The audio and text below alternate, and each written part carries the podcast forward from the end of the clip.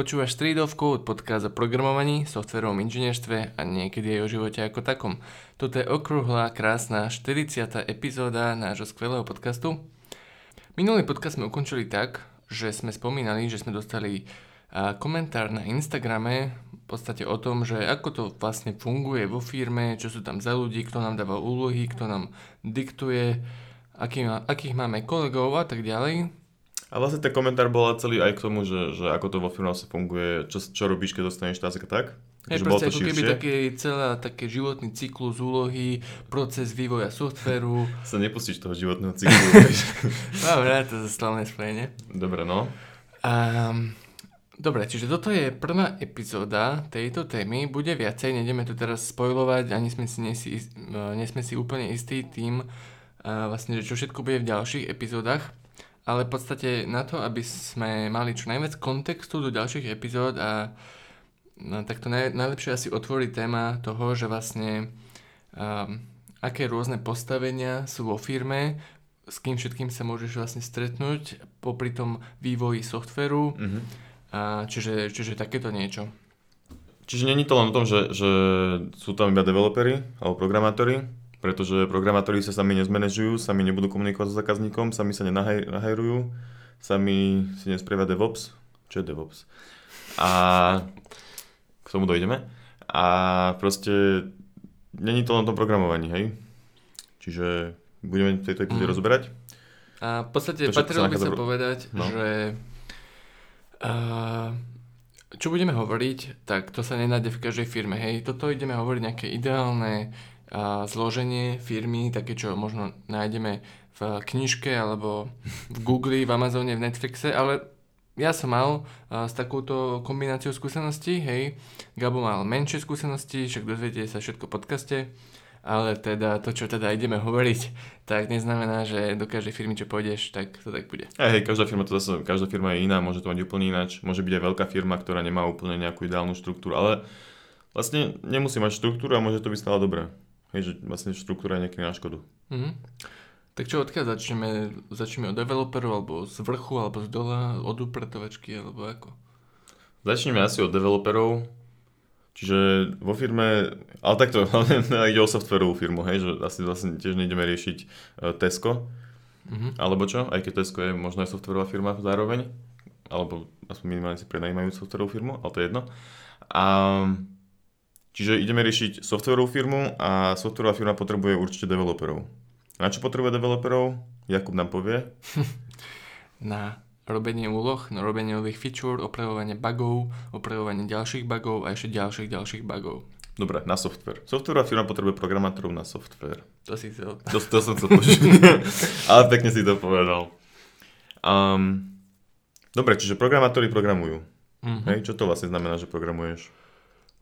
Tak znamená to, že máme v podstate nejaké úlohy v nejakom task manageri, alebo ako to povedať, to nebudeme rozoberať. To hovoríš o tej ideálnej firme, hej? hej, že sú úlohy a dokonca sa to teraz už zachádza do rôznych detailov, ako napríklad Scrum, že by som spomenul teraz nejaké šprinty, agilný vývoj, ale to nechceme hovoriť, lebo toto si možno chceme trochu nechať. Taktiež nechceme hovoriť to, že vlastne kde uvidíme tú úlohu, kedy ju si máme zobrať a tak ďalej. Ale nejdeme zachádzať úplne do detailov, ale teda bolo by fajn povedať aspoň nejaký high level overview toho, že čo tá osoba vlastne robí. Čiže dobré, programátor robí tasky, hej, v podstate tasky, ktoré mám niekde pravdepodobne zadané a proste kodí ten software. Vlastne čiže programátor pridáva riadky kódu a tiež ich niekedy odmaže. A nadáva všetkým na okolo, akí sú hlúpi. A tak. Hej. A kto programátorovi zadáva tú úlohu? Je to iný programátor, alebo je to upratovačka, alebo? Není to jeden človek, ani jeden druh človeka, akože pozícia. Neznamená to, že iba team lídri zadávajú úlohy. Hej? Kto je team líder? OK, čiže ideme na druhý level. Ideme na druhý level, team líder. Hej? Programátor robí s ďalšími programátormi, dokopy tvoria tím a ten tím musí niekto viesť, hej, a tomu sa človeku sa hovorí team leader. Dobre, a to je akože manažer, alebo je to programátor tiež? Je to z mojej skúsenosti a asi aj myslím si, že A keď sa rozprávame o nejakej modernej firme, tak je to tiež programátor. Kvázi súčasť týmu teda, hej? Tiež programuje, robí pull requesty nejaké, ako, asi menej? Menej, lebo má tam aj nejaké manažerské úlohy, ktoré mu zaberajú čas. No nie úplne, že manažerské, tímliderské. Tímliderské, no. No v podstate on je akože, on kvázi komunikuje s manažerom, hej? Tak by to asi malo byť, nie? Že on nie je úplný manažer. A kto je manažer? Manažer je ešte nad tým lídrom, nie? Projektový manažer alebo manažer? To je ešte rozdiel. A no tým líder nie... Kto... Dobre. Tak poďme teda vyššie, kto riadi tým lídera. Musí niekto riadiť tým lídera. Lebo tým lídera nie je ten, čo komunikuje so zákazníkom ešte, nie? Nie. OK, čiže je tým a je nejaký tým líder, hej? Ale není len jeden tým, väčšinou je viacero tímov. Á, to je, čo som chcel. Áno, dobre to hovoríš. Čiže potom niekto manažuje tie viaceré týmy. Áno, výborné, dobre si prešiel. Tomu sa môže povedať rôzne. Určite tam je slovo asi manažer, ale napríklad v Nike táto pozícia má názov development manažer, už som to videl niekde inde. Ale môže to byť, neviem, ale niečo proste takéto manažer. Ten človek vie programovať, ale má veľa iných povinností. A musí vedieť programovať? Môžeš asi, že sa stať, že nikdy neprogramoval, ale mal by byť technicky vzdatnejší minimálne. Hej, ne? Lebo v podstate aké úlohy má ten človek, že vedie tie týmy. Hej, ak by vôbec nevedel programovať, vôbec netuší, čo znamenajú tie úlohy, ten popis tých úloh, tak nevie tam dávať veľa pridanej hodnoty. Hej. Okay. Čiže a na to má toho tým lídera zase, vieš, aby to ten tým líder vedel s tým pomáhať, si ja myslím. Akože áno, ono... Dá sa to samozrejme rôzne urobiť, rozdeliť sa nejakou povinnosti tak, ako to vyhovuje, tak, ako je ten manažer zdatný. Ale teda ideálne, určite je to veľké plus, keď ten manažer sa rozumie aj do tých úloh vie programovať. V podstate neznamená, že teraz nakodí nejaké úlohy, ale keď sa bavia na meetingoch o tých úlohách, vie nejako prispieť, vie povedať, že aha, a ten druhý tým vlastne chce urobiť tú feature, na ktorej vy budete vlastne budete naviazaní, čiže treba to urobiť nejako možno naraz, alebo hento predtým, potom toto a tak ďalej, že tam je vlastne ten manažerský skill, ale toto už robia aj iné pozície a to sú napríklad project owner. Ešte by som tam neprechádzal možno. Nie, ešte som chcel povedať to, že vlastne manažer vlastne kvázi rozhoduje, že ktorý tým dostane ktorú úlohu, nie vlastne. Že on akoby aj tie úlohy rozhadzoval medzi týmy a potom podľa mňa, že už team lead si assign, že komu to dá, alebo každý si assign, kto to spraví, nie? Či tak? Aha, no ktorý tým dostane akú úlohu? To znie ako keby boli niekde nejaké úlohy mimo a potom sa z tých mimo úloh, z toho mimo balíčku rozdelia do tímov. Podľa mňa to tak není. Podľa mňa, keď sa ide vytvoriť úloha, že ide vzniknúť, tak už vtedy sa vie, do ktorého tímu to ide. A kto povie, do ktorého tímu to ide? No, ten, čo vytvára tú úlohu. Sektor. Dobre. Čiže kto všetko môže vytvárať úlohu, poďme povedať, hej? Môže vytvoriť obyčajný developer, dnes som vytvoril úlohu, hej? Kam, fakt? No ty proste buď zistíš, že treba niečo opraviť, alebo niečo zlepšiť, alebo že na toto sme zabudli a tak ďalej. Obyčajné veci. Tak si proste pridáš nejakú low-level úlohu. Hej, nepridám ju do aktuálneho šprintu, použil som názvoslovie, ktoré ešte sme nevysvetlili. A to znamená, že nejdem ju urobiť tak, že vytvorím ju a zajtra na ňom začne robiť. Musí sa naplánovať, kedy sa bude robiť, kedy to je vhodné urobiť, hej. Jedine, že by to bol nejaký critical bug, ktorý hneď treba urobiť. Akože zase z mojich skúseností by to bolo tak, že si ju pridám a teoreticky zajtra na to môžem robiť. V bývalej firme teda. Takže... A to je úplne v poriadku. Áno. Všetko má svoje výhody. A to zase štruktúry, bola to malá firma, tak čo. Čiže programátor vytvára bežné úlohy, team leader môže vytvárať tiež nejaké zároveň bežné úlohy a zároveň úlohy, ktoré ktorými sa nestretne obyčajný programátor, ale sú to nejaké úlohy, ktoré sa dozvedel, že treba urobiť od zase vyšších pozícií a povedali mu, že takto vytvor, urob to, hej. Ale potom sú tam pozície ako architekti a analytici napríklad, ktorí tiež môžu vytvoriť úlohy a ktorých sme ešte nespomenuli. A tí sú na akej úrovni? Ako to myslíš? No máme nás, developerov, potom máme team leadov, potom máme product development manažerov, si povedal. Hej, tak toto sú hierarchické úrovne, hej, že developer, no, okay, potom team leader a potom ten development manažer. Mm-hmm. Potom sú pozície ako analytik a architekt a to podľa mňa není v tom istom strome úplne. Ako, a na akej úrovni sú? Asi na úrovni manažera alebo do team leada? Asi, tak povedzme si platovo, ako približne sú na tom. Architekt to... určite viacej, akože architekt sa môže pohybovať platovo ako manažér alebo tak. No, okay. A analytik neviem, to som nikdy nevedel. Okay, dobré. Ale v pohode, však akože má menej ako architekt analytik asi, nie? Či nemusí mať? Ako? Analytik má menej ako architekt, nie? Či nevieme vôbec? Neviem, akože môže byť aj šéf. A zase zároveň je to veľmi subjektívne, môže byť aj programátor obyčajný, ktorý má oveľa viac ako architekt niekde inde a tak ďalej. Hej, čiže to berte s rezervou, ale približne, no. Mm-hmm. Asi by sme mali vysvetliť toho analytika a architekta. Dobre, tak povedz mi, čo robí analytik. Analytika netuším. Architekta si viem možno trochu predstaviť, analytika netuším. Dobre, čiže vlastne vo firme, prečo vzniká software? Vzniká preto, lebo zákazník chce, aby vznikol. A keď tak, aby vznikol, tak vlastne zákazník sa stretne s nejakými konzultantmi, čo je zase nejaká ďalšia vec, ale môže sa stretnúť v podstate aj s programátorom, môže sa stretnúť aj s analytikom. A stretne sa s nejakými ľuďmi z firmy, hej? A on povie nejaké požiadavky, nejaké biznis požiadavky, use cases a tak, ktoré vôbec nie sú, tak ako ich povedal, vôbec nie sú formulované tak, aby im rozumel programátor, hej? Čiže analytik si číta tieto,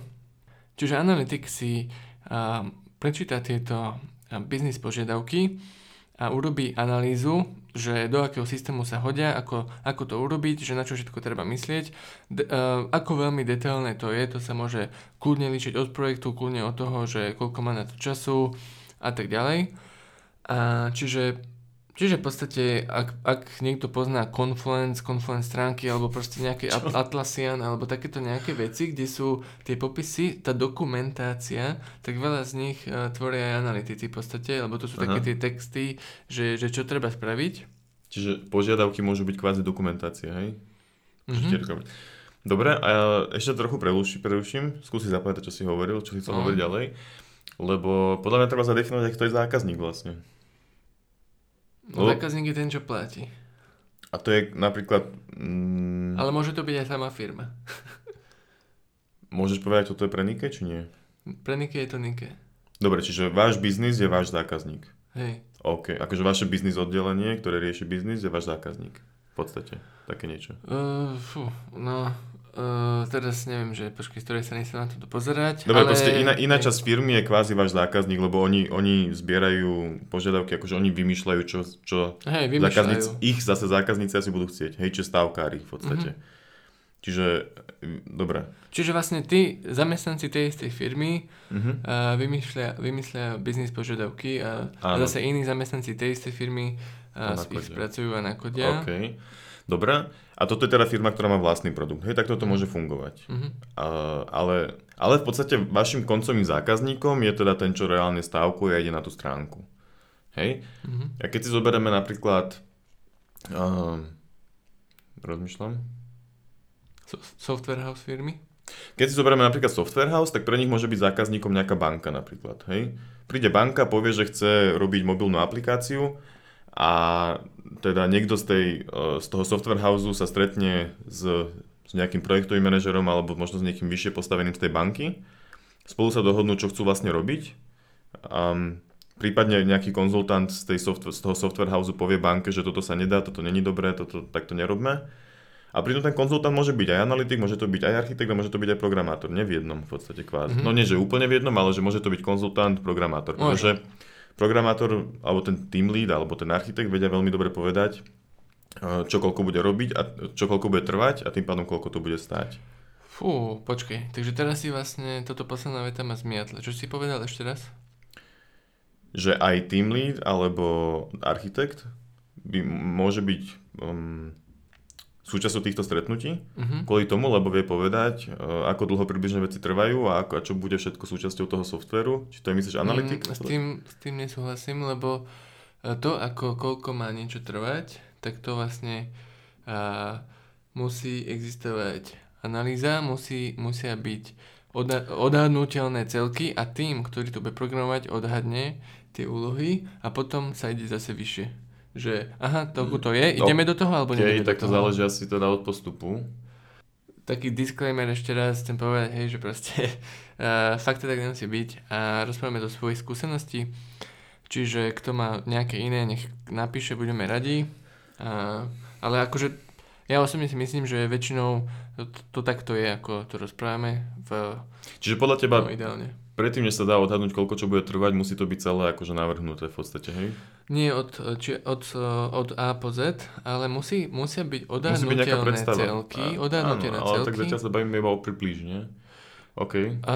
To približne akože normálne tým, ktorý to bude kodiť, sa musí nejako dohodnúť, stretnúť sa, že idú odhadovať, hej? A dajú si dvojhodinový meeting, majú tam nejaké celky a môžu dávať hrubé odhady. No. Hrubé odhady. Ale musia to vidieť ako keby ten tým, čo to bude programovať, hej? Čiže nestane sa to ešte na tom meetingu. Hej? Čiže ako keby podľa mňa bude potom druhé kolo s tým klientom. Áno, s tým súhlasím. Že takto to asi nejako bude trvať, ideme do toho alebo nie. On povie, že nie, lebo na to už nemám peniaze, je to strašne dlho. A môžete sa dohodnúť, že to nejako kresáte alebo čo. Možno. OK, čo bolo mojou pointou je, že súčasťou toho môže byť v nejakých prípadoch aj proste sa aj sám programátor, nie? Kvázi, ktorý... Aha, ty si vlastne hovoril, že to sú týmy. Čo myslíš? OK. No, že vieš, aká je predstava, že celý tým, že najprv si sadne team lead, alebo architekt, alebo analytik a manažer s firmou, alebo možno salesak, konkrétne to je salesak, ešte nevieme, s externou firmou. A dohodnú sa vlastne na požiadavkách, potom si sadne team lead alebo niekto s celým tímom, hej? A dohodnú sa, že koľko by to asi mohlo trvať. Tak si hovoril. No v podstate. Ale je možné, že oni ešte nevedia, koľko to bude trvať, teda veľmi možné, pokým analytik neurobí svoju časť úlohy, svoju časť práce, a to je tá, že prenesie biznis požiadavky na také vetné členenie, aby tomu programátori rozumeli. Také komplikované, ty kokos, keď sa zoberieš. No, je to veľa práce a veľakrát môže byť aj niečo zbytočné. Napríklad aj v Nike som bol svedkom nejakých projektov, čo je úplne bežný jav, že proste je nejaká požiadavka, že čo keby sme urobili toto, že bolo by to super. A že hej, OK, tak teraz sa urobila analýza, strávil sa tam nejaký čas, vytvorili sa nejaké odhadnutelné celky, mali sme nejaké dva meetingy, odhadli sme a potom sa zistilo, že ty kokos, to je fakt oveľa viac, ako sme čakali, že tak nič, že neoplatí sa. OK. No ja, keď urobíš 10 takýchto analýz a 2 ti výjdu a zarobíš na nich 1 000 000, tak je to v pohode. No. Dobre, trochu to uzavrieme túto časť. Hej, čiže došli sme k tomu, že máme nejakých analytikov, architektov, manažerov, ale architekt sme ešte nevysvetlili. Aha, dobre. Tak čo robí architekt? Toto si nie som úplne istý, ale tak na 80% som si istý, že teda ten analytik vlastne rieši, transformuje biznis požiadavky na zrozumiteľné celky, hej? A potom, podľa mňa, tie zrozumiteľné celky sú vstupom pre architekta, ktorý z toho urobí technický návrh. Okay. Hej, že technický návrh znamená... No ja som zacítil, tak ma začala boleť hlava z toho. Prísahám. No, že proste, že naozaj, že dokonca to môže ísť do takých detailov, že aké technológie, hej, aj keď nemusí, to už niekedy môže byť aj na tom týme, hej, že, no, podľa toho, ako je to veľmi vážne, ale... Ten architekt urobí proste taký technický návrh, že v podstate, že je to zase vstupom pre ten tím, ktorý ide robiť tie úlohy, že normálne si môže niekedy urobiť aj CTRLC z toho technického návrhu, dať si to ako to-do dotazku a že toto treba urobiť, hej. Že to už je proste také niečo, že si to programátor prečíta a vie asi tak, čo má robiť, ale môžu tam byť nejako chyby alebo proste niečo také, no, samozrejme. Akože, ja k tomu nemám o čo viac povedať, lebo si neviem presne predstaviť, čo ten architekt robí, ale celkom mi to dáva zmysel. Ale preto vlastne architekt je tak dobre platená pozícia, lebo ten technický návrh, keď to chceš urobiť, to čo vlastne znamená, hej, to je, že strašne veľa o tom vieš. No musí to celé, musí vedieť vlastne o všetkých vrstvách, ktoré tam sú, musí vedieť, že aké technológie sa tam približne používajú, ak to chce navrhovať aj s technológiami. a musí vedieť, ako to poprepájať. Veľmi technicky zdatný. Ako to efektívne poprepájať, aby to nebolo pomalé celé a tak, takže... Hej, ale architekti sú väčšinou, že senior developeri, nie? Že to akože, že si senior developer a potom ideš na architekta alebo také niečo. Hej. Ani náhodou si neviem predstaviť absolventa architekta. Ani náhodou. Dobre. No, a ja už som spomenul medzi tým nejaký sales. Čo je teda sales oddelenie? To už nie je vôbec technické v podstate? To už ako keby nespadá do procesa vývoja softvéru. Aha, nechceš to ani spomínať takéto veci? Ja by som spomenul, že ako môžeme to len tak okrajovo spomenúť. Dobre, akože že sales... Čiže sales oddelenie je vlastne oddelenie, ktoré je, to sú predajcovia, ktorí v software house napríklad hľadajú nové zákazky, čiže buď rozposielajú maily, alebo chodia po konferenciách a hľadajú ľudí, ktorí by chceli možno urobiť nejaký software, alebo rozposielajú maily a pozerajú kto, čo by mohol chcieť robiť. A zároveň potom aj keby vedú tie prvé debaty s tými zákazníkmi potenciálnymi a snažia sa teda docieliť to, aby si ten zákazník naozaj vybral tú firmu, ktorú teda reprezentujú tí predajcovia. Vo firme, ktorá má vlastný produkt, tak to je asi jasné, že oni sa snažia ten produkt predať. Hej? Čiže keby napríklad, jak to bolo v mojej predošlej firme, tak tam salesáci vlastne takisto vlastne tiež hľadali zákazníkov kade-tade, tiež chodili po konferenciách, vlastne to je celkom podobné stále, mám taký pocit. A hľadaš zákazníkov, ktorí vlastne robili nejakým spôsobom inteligentné domy a snažili sa ich presvedčiť, že ten náš inteligentný systém je ten správny a má veľké výhody a není taký drahý ako iné a tak. Čiže to sú vlastne salesáci, predajcovia. Čiže to sú vlastne salesáci, chodia a snažia sa proste predať ten produkt. A presvedčiť potenciálnych zákazníkov, že vyberte si nás, my sme tí najlepšie, my to spravíme určite dobre. A lacno. Lacno rýchlo. Lacno rýchlo. Čiže to bola taká odbočka, ale k čomu som sa ešte nenapadlo, keď sme sa rozprávali o tých developeroch, tak nenapadlo, že sme ešte nespomínali a neviem, že či Nike vlastne má, o tom sme sa my nikdy nebavili, nejakých dizajnerov. Veľmi dobrá otázka. Povedal by som, že nie, ale popravde o tom neviem. Nikdy som sa s tým nestretol. Viem, ale čo robia všetky týmy, ale dizajnerov som tam ešte nevidel. Fakt? Lebo akože software musí byť pre používateľov, nie? A musí nejakým spôsobom vyzerať. Hej, to je veľmi dobrá otázka. Toto neviem. Lebo ja som na backende a... Ty nemáš žiadny design. Ja nemám žiadny design. A tiež v podstate neviem, čo robia frontend developeri. A nevieš, hej? Neviem. Okay. Dobre, takže beriem späť to, že nemajú odpovede, že neviem. No. Lebo väčšina firm, čo akože software housey, buďže majú nejakú zazmluvnenú externú firmu, ktorá má dizajnerov, ak nechcú mať svojich. A Vakuum nejakých svojich dizajnerov napríklad má. Není ich nejak extrémne veľa. Ale tak lebo software musí nejak vyzerať. Hej, čiže a programátor není vždy úplne týmto spôsobom zdatný človek. A väčšinou by som povedal, že skôr, že nie je. Ale preto treba nejakého dizajnera, ktorý nakreslí programátorovi, ako čo má vyzerať, keď teda ten programátor robí frontend a nie backend ako ty napríklad.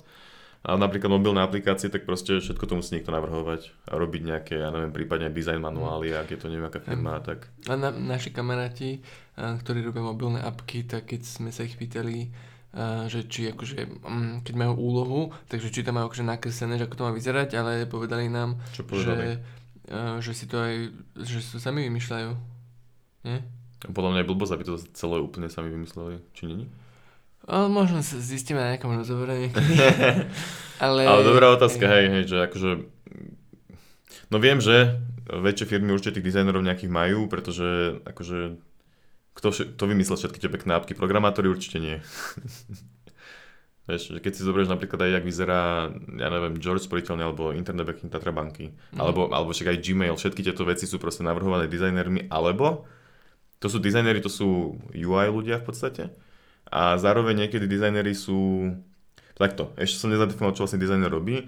Dizajner je človek, ktorý si zoberie Photoshop, alebo Illustrator, alebo Sketch, alebo akýkoľvek takýto program graficky a v ňom proste nakreslí kvázi skoro všetky obrazovky a všetky buttony a takéto veci, ktoré sa v tej appke alebo na tom webe budú dať robiť.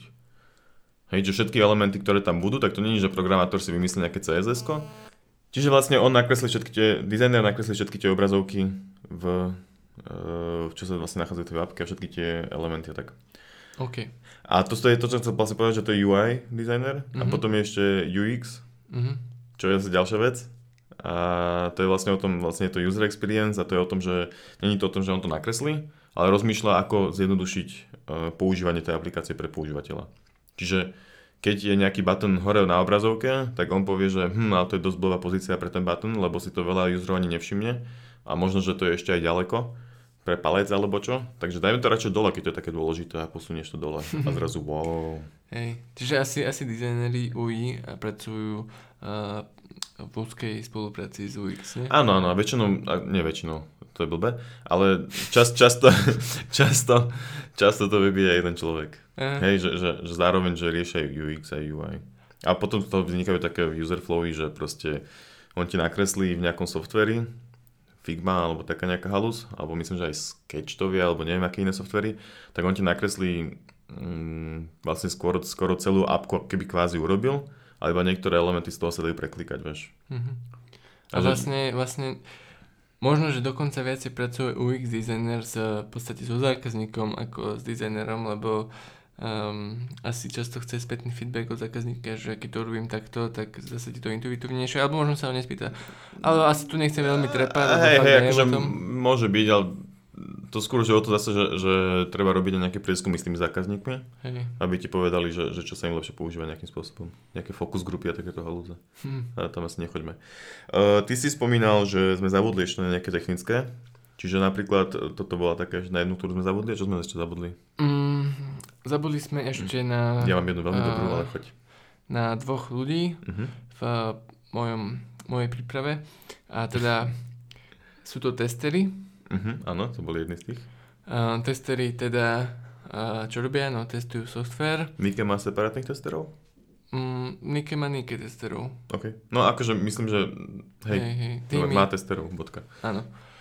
A teda testery môžu byť rôzni, že automatizovaní, alebo tzv. Klikači, alebo proste... A to je v podstate QA, Quality Assurance. Dobre, no, prváč. Takže testery, o tom asi nemusíme nejako viac povedať. Prečo? Čo robí tester? Ja chcem vedieť, čo robí tester. To je zaujímavé. Lebo však predstavíš, čo robí tester, to proste kliká. Ale to vôbec není o tom klikaní. No, teda môže byť aj automatizovaný tester, ktorý píše skript. No, a to si ty robil, nie? Vexen, čo či nie? Nie, vôbec. Fakt? Prečo som si niekde myslel, že píšeš testy? A nikdy si to nerobil? Nie, nikdy som to nerobil. Dobre, tak sorry. A dobre, čiže jedna fáza testera je, že kliká v softveri a hľada nejaké bugy. Má v podstate zadefinované, kam má klikať a čo sa má stať a keď sa to nestane, tak píše developerom. A druhý je naozaj, že automatizovaný tester. A to je v podstate programátor kvázi, nie? Lebo on píše normálne kód. Ale nie sú to unit testy, nie sú to ani asi integration testy, ale sú to také nejaké iné testy. Nepíše akože aplikačný kód, ktorý bude v aplikácii, píše kód mimo, ktorý testuje tú aplikáciu. To je ináč úplne super, to podľa mňa si veľa ľudí nepredstaví, že ako sa vlastne testuje software. A je to strašne dôležitá pozícia, ktorá vie už ušetriť strašne veľa času a ja osobne by som ani nešiel do firmy, ktorá nemá testerov. Hej, ja uvediem ešte taký príklad, lebo to je podľa mňa veľmi zaujímavé, že keď si zoberieme napríklad nejaký Gmail a predstavíme si, že ak vyzerá automatizovaný test, tak môže byť aj taký napríklad, že on iba automaticky beha, to je taký framework, že SQLix, počul si o tom niekedy? Nie. To je mega zaujímavé. A ty si tam urobíš screenshoty všetkých malých elementov, na ktoré to má poklikať a iba zapneš, dajme tomu Android emulátor na tom kompe a ten skript to sám zapne a hľadá na tej obrazovke tvoje elementy a klika na ne postupne, ak si ich zadefinoval a píšeš to v podstate v Pythone alebo asi aj neviem, to je jedno, neviem, čo sa to presne píše. Ako sa to volá? SQLix. Ja poznám niečo, že Selenium. A Selenium je ale zase niečo iné, že tam musíš, priamo zadefinovať, na ktorý element má kliknúť. Čiže keď napríklad o webe sa bavíme, tak mu priamo zadefinuješ, že nájdi divko s týmto idečkom a klikni na ňo. Potom nájdi divko s týmto idečkom a klikni na ňo. Ale tuto, on to priamo cez kvázi image recognition vie rozoznať, že aký screenshot si mu dal, a je to akože oveľa jednoduchšie, vieš. A je to super, lebo je to vlastne black box testing, že ty vlastne nevieš, čo je na pozadí. A veľká odbočka, takže kašlíme už na to. A dobre, a toto boli teda jedni a ešte jedných si hovoril, že máš. Hej, ešte mám v podstate adminov, hej. OK. Admini, a ešte jedný mi teraz napadli, ale admini riešia to je zapeklité, lebo riešia všetko, nie sa to veľmi definovať, ale v podstate siete, virtuálky, no konfiguračné nejaké veci. A keď si povedal, že napadli mi ešte jedni napadli DevOpsáci? Hej. A jaký rozdiel medzi adminom DevOpsa a v tejto dobe? No, to je taká otázka, na ktorú nájdeš veľa odpovedí, ale je to niečo medzi. Asi by som povedal, je to DevOps, to znamená, že robíš aj development, aj operations, to znamená, že robíš aj nejaké zásahy do produkcie, nejaké konfiguračné veci, ale zároveň aj kodíš. Možno je to niečo medzi adminom a niečo medzi programátorom. Lebo admina zase si viem predstaviť aj nejakého serverového administrátora, admin, ktorý sa kvázi iba spravuje, dajme tomu teda iba, proste spravuje sieť vo firme napríklad. A to, čo ktorá spravuje, má potom pokoj, nie? No nie, no tak zase volajú ti ľudia, že kamo, toto krešla nám sieť, tuto v tomto office, poď sa pozrieť, čo s tým máme zle, tak vieš.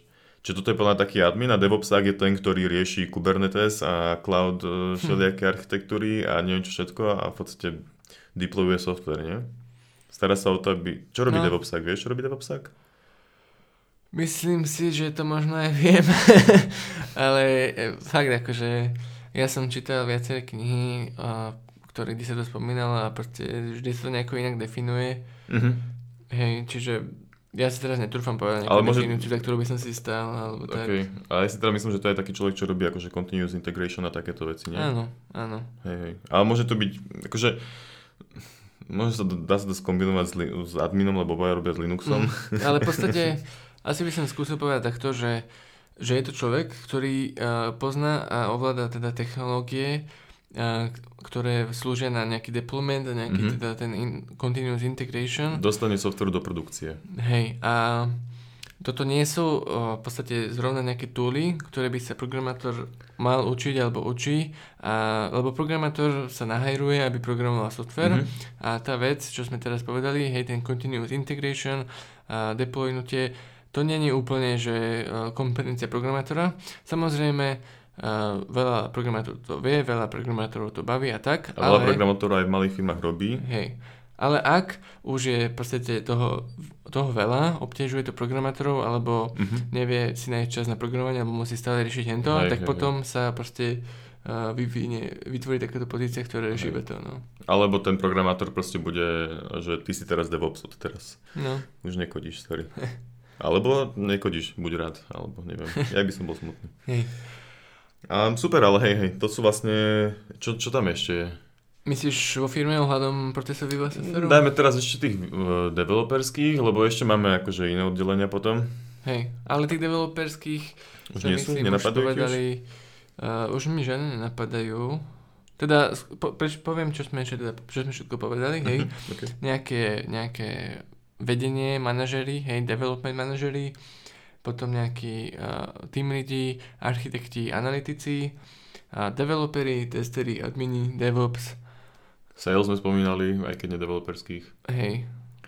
Ale teda okrem sales, tí, čo som povedal, tak to sú všetci ľudia, ktorí sa zapájajú nejako do toho vývoja softvéru. Hej. Už mi teraz nenapadú, nechcem povedať, že už nie sú žiadne iné pozície. Ani mňa asi nenapadajú teraz. Ale toto by malo pokrývať veľkú väčšinu. A potom teda sú iné pozície vo firme, ktoré buď chcú predať software, ako je sales, alebo teda riešia hiring. No niekto musí aj tých ľudí nájsť. No. A to je halus vlastne, že to sú tiež vedia byť veľmi veľké oddelenie.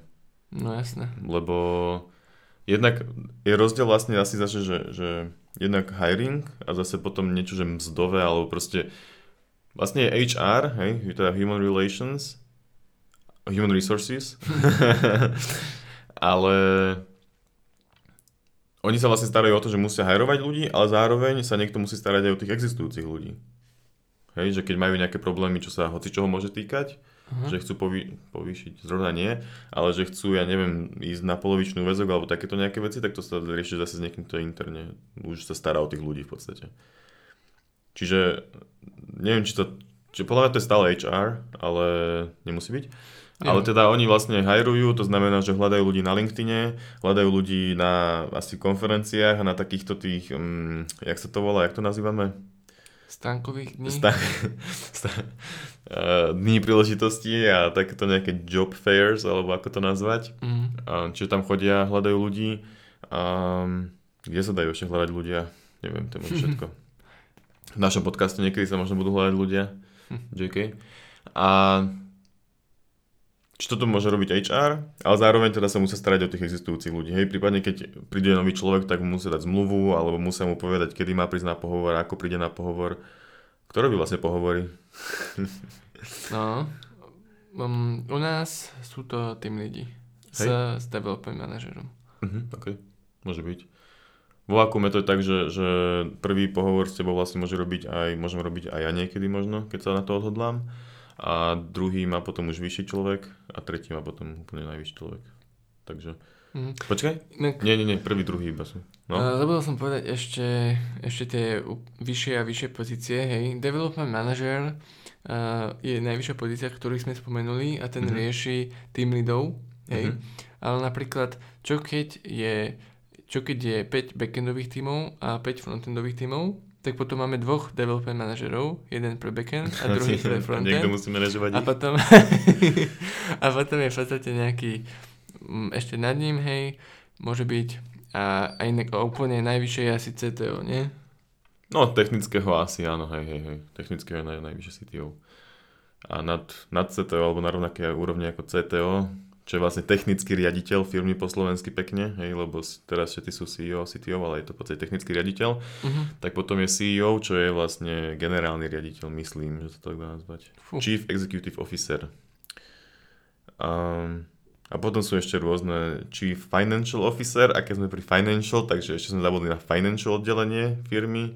Vlastne kvázi, neviem, či to nazvať účtovnícke, nie je to len o účtovníctve, ale v podstate riešia všetky financie firmy. Hej. Čiže keď som software house napríklad, tak riešia všetky, či zákazníci platia vtedy, kedy majú, a kto nám ešte nezaplatil, kto nám ešte má zaplatiť. Zároveň musia riešiť teda aj vyplacením miest, mzdy zamestnancom, platby za priestory a takéto všelijaké veci. Čiže firmy majú za sebou veľmi veľký overhead, ináč keď si tak zoberieš, že aj keď si software house, tak vlastne je super mať nejakého, aspoň keď si malý software house, tak jednoho finančného, jednoho HR, pár developerov a možno jednoho devopsáka, nejakú, aspoň možno, že externého grafika. Je toho veľa, no. A pritom ešte napadlo, že keď máš vlastne finance oddelenia, tak potrebuješ niekoho, aj kto sa ti bude starať o ofisy, lebo kto bude všetkým zamestnancom teraz dávať vybavenie, keď už ich máš viacej, vieš, že príde nový zamestnanec a chce monitory, tak toto porieši. Back office team napríklad, alebo neviem, ako sa to môže ináč volať. Hej, čiže alebo že niečo sa pokazilo niekde, tak to ide riešiť back office, alebo takéto všelijaké veci. My máme v Nike hospodárska správa, sa to volá. Hej. A to je vlastne toto, hej, že keď chceš monitor, alebo chceš nový notebook, alebo čo tak, no, alebo novú stoličku, alebo nový stôl. Alebo aj také obyčajné veci, ako káva, alebo... Že to riešia oni. No. Hej, môže byť, áno. No, takže to je ono. Dobre, čiže... Nejaké úplne zhrnutie asi nemusíme povedať, ani sa mi nechce. Upratovačky sú asi nejaké externé väčšinou, nie? Že to nepotrebuješ 24/7. To už asi nemusíme hovoriť. Dobre, idem to zhrnúť teda. A rozprávali sme o rôznych pozíciách vo firme. A väčšinu času sme teda venovali tým technickým pozíciám, čo je v podstate väčšia pointa tohto podcastu, ale spomenuli sme aj tie ďalšie pozície, pretože ich treba spomenúť, aby sme teda urobili celkový obraz toho, ako to funguje vo firme. A pointa tejto epizódy bola v podstate jednak je dobré vedieť, že ako to asi tak funguje, ale aj aby sme v ďalších epizódach budeme v podstate už spomínať nejaké detailnejšie veci ohľadom úlohách, ohľadom proste toho vývoja, tak keď budeme spomínať architekta, keď budeme spomínať analytika, tak nebudeme musieť vysvetľovať, čo títo ľudia robia. A tak no, čiže celkom sa mi ľúbi táto 40. epizóda a vďačíme tejto epizóde komentáru na Instagrame, čiže každý, kto má nejaký nápad, fakt napíš nám, je veľká šanca, že to spravíme. Hej. Ja by som ešte chcel v tej epizóde povedať, že to, čo sme vlastne hovorili, bola vlastne nejaká štruktúra takej, že už väčšej firmy, nie? Takej, že zabehnutej kvázi. taká, čo má asi takých nejakých 50-100 a plus ľudí. Kľudne to môže byť, že vo firme, do ktorej prídeš, vo firme, do ktorej prídeš, budú traja developeri a CEO, ktorý ich bude riadiť a komunikovať so zákazníkom a predávať, a bude jeden lead developer, ktorý bude v podstate CTO v tom prípade a bude viesť vás dvoch developerov a budete si robiť tasky, bude zadávať CEO spolu so CTO. Niekto z vás zároveň bude robiť design, lebo nikto to nestíha, tak niekto z vás, komu to pôjde najlepšie, tak to bude robiť. Zároveň niekto bude musieť robiť DevOps, tak aj to bude niekto robiť z vás, štyroch, čo tam ste, a takto, hej, čiže je super, keď každý má svoju zadefinovanú úlohu, lebo tým pádom sa to robí lepšie, lebo efektívnejšie v podstate, ale nie každá firma si môže tých ľudí hneď dovoliť. Čiže... Hej, to je veľmi dobrý point. Vlastne asi sme to mali povedať aj na začiatku, že tieto veci sa aplikujú, keď firma má proste viac ako, ja neviem, 30, 40, 50 zamestnancov, možno, že aj viac ako 100 niekedy, lebo iba tí podniky, čo sme všetko vymenovali, tak ich sa rátame dokopy, tak ich je proste niekedy viac ako 20. Hej. Čiže keď je 5 členná firma, tak je to nereálne, aby to takto bolo, hej. A tak môže byť aj veľká firma, ktorá sa vie dobre manažovať a nepotrebuje tých ľudí, ale je to asi menej zvyklé, neobvyklé. Hej. Takže môžeme uzavrieť? No. Takže uzatvárame.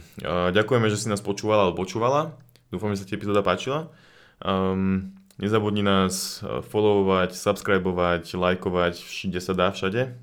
Na YouTube, na Facebooku, na Twitteri, na Instagrame a išiel som povedať Twitch, na Twitchi nie sme a zatiaľ možno a na Spotify vlastne tiež a ak ťa zaujíma C-Sharp, tak Gabo spravil fakt dobré video, a ako spraviť piškôrky v C-Sharpe, a trvá nejakú hodinku a možno, že ak si už niekedy programoval a nevieš C-Sharp, tak nevadí, do toho sa rýchlo dostaneš, ale ak si akože v živote neprogramoval, tak asi to nebude úplne pre teba, ale ak ťa teda zaujíma C-Sharp, vieš napríklad iba Java alebo Python, tak je to fakt dobrý spôsob, ako do toho zabehnúť, alebo už len tak do srandy, alebo pičkúrky si nekodíš každý deň. Ďakujem ti za reklamu. A... ak máš návrhy na ďalšiu epizódu, tak nám napíš, ak máš nejaký feedback, tak nám tiež napíš, ak máš nejaké otázky, tak nám tiež napíš, všetkému sa strašne potešíme vždycky a snažíme sa potom aj odpísať a pomôcť a vyhovieť. Takže ďakujeme, že si počúval alebo počúvala túto epizódu. Ďakujeme a počujeme sa v ďalšej.